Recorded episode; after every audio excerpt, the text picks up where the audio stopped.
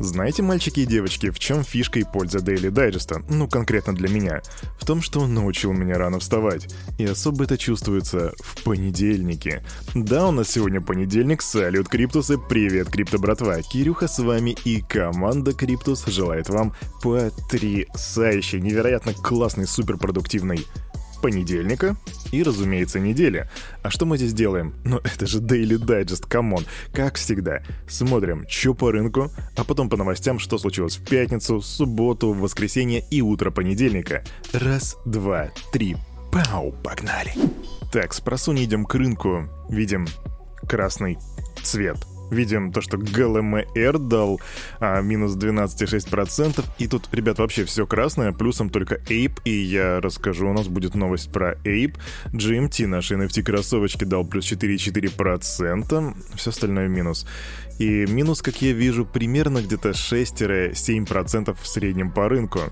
Биткоин, ребята, биткоин у нас сейчас торгуется на 39 тысяч 24 бакса, он как бы торгуется ниже 40, пробили вот этот моральный уровень вот этот поддержки, а эфириум 2850 5, и это минус 3,3% по сравнению со вчерашним денечком.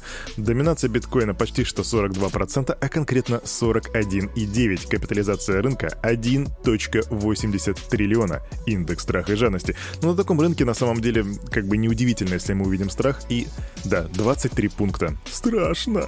Эх, да чё ж там эти цифры? Давайте уже к новостям, благо там есть о чем поговорить. Пристегнулись? Поехали! Но начнем мы с России и Binance у нас будет два в одном. Тут Binance обвинили в том, что она сливает данные. Но ну, давайте разбираться. В апреле 2021 года региональный глава крупнейшей по объемам торговой криптобиржи Binance Глеб Костарев встретился с представителем Росфинмониторинга, так пишет Reuters. Агентство сообщает, что ведомство хотело получить данные клиентов площадки, чтобы использовать эту информацию в борьбе с преступностью. Тогда Росфинмониторинг пытался отследить биткоины, которые были отправлены в поддержку Алексея Навального, который внесен в сервер террористов и экстремистов. Это нужно сказать. Так утверждает источник издания. Костарев согласился передать данные клиентов и сообщил деловому партнеру, что не имел большого выбора согласно сообщению агентства. Сам Костарев отказался комментировать эту информацию, а в Binance сказали, что российские власти никогда не обращались к бирже по поводу Навального. Но Reuters утверждает, что встреча Костарева с представителем Росфинмониторинга была частью работы компании по налаживанию связи с российскими госорган... госорганами, чтобы стимулировать развитие бизнеса в стране. Это подтвердили более 10 собеседников агентства, включая бывших сотрудников, сотрудников биржи, бывших деловых партнеров и руководителей криптоиндустрии, а также у Reuters оказались сообщения Костарева, который он отправлял людям не из компании. Представители Binance заявляют, что на текущий момент биржа прекратила активное взаимодействие с российским правительством из-за ситуации вокруг Украины.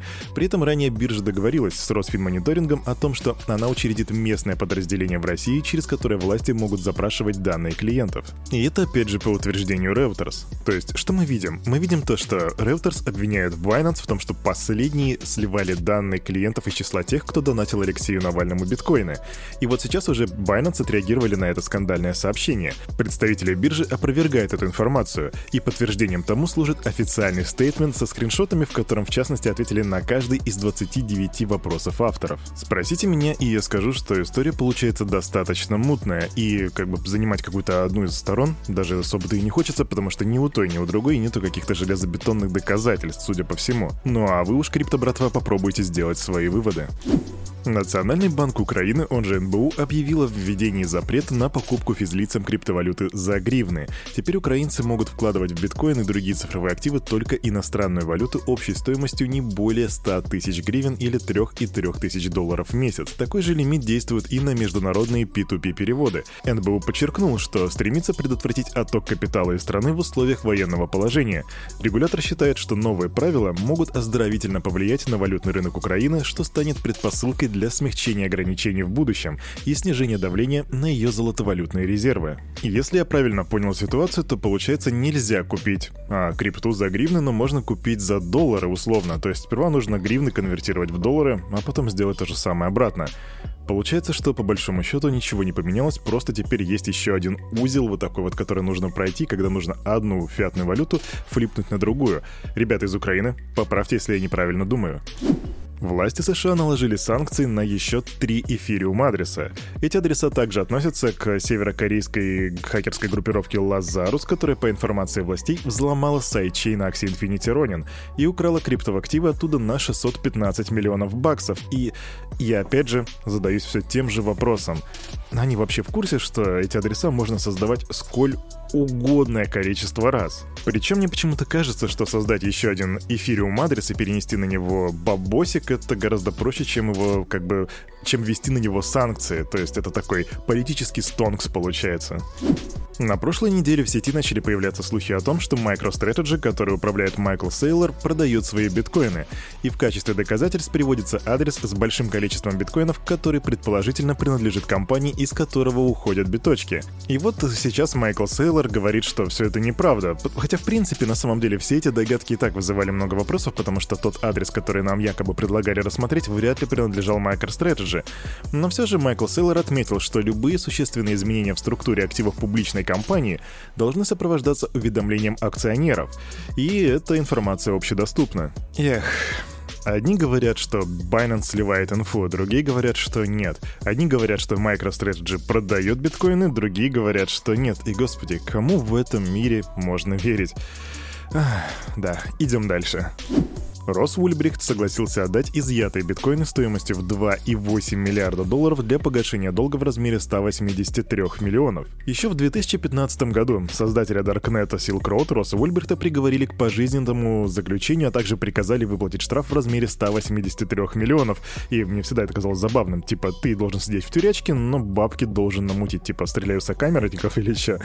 Ну, в общем, в ноябре 2020 года власти изъяли у хакера, который взломал Silk Road 69 370 биткоинов. И вот сейчас Ульбрихт отказывается от этих битков и их направят на погашение долга властями США. И вот сейчас у него есть битков на более чем 2 миллиарда, а властям США нужно 183 миллиона. И мне интересно, ему э, сдачу дадут? Или, или все это пойдет на погашение долга без разницы, как много это стоит? Stripe добавили поддержку платежей в стейблкоине USDC на блокчейне Polygon. Функция будет доступна через Stripe Connect, систему для интеграции платежей в онлайн-сервисы. И первым таким онлайн-сервисом, угадайте, кто стал, Twitter. Определенная группа авторов теперь в Twitter сможет зарабатывать с помощью социальной сети и получать свои доходы в USDC. Кинокомпания Scott Free Productions экранизирует книгу The Infinite Machine Камилы Руссо, которая посвящена созданию блокчейна Ethereum. И ставь лайк, если ты не знал, что такая книга существует. Потому что я не знал.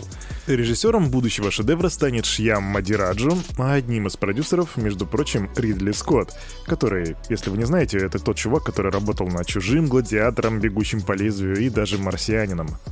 Чужой бегущий по лезвию марсианин. Смотрите в кинотеатрах. И то мы говорим, что Илон Маск не покупает и Твиттер.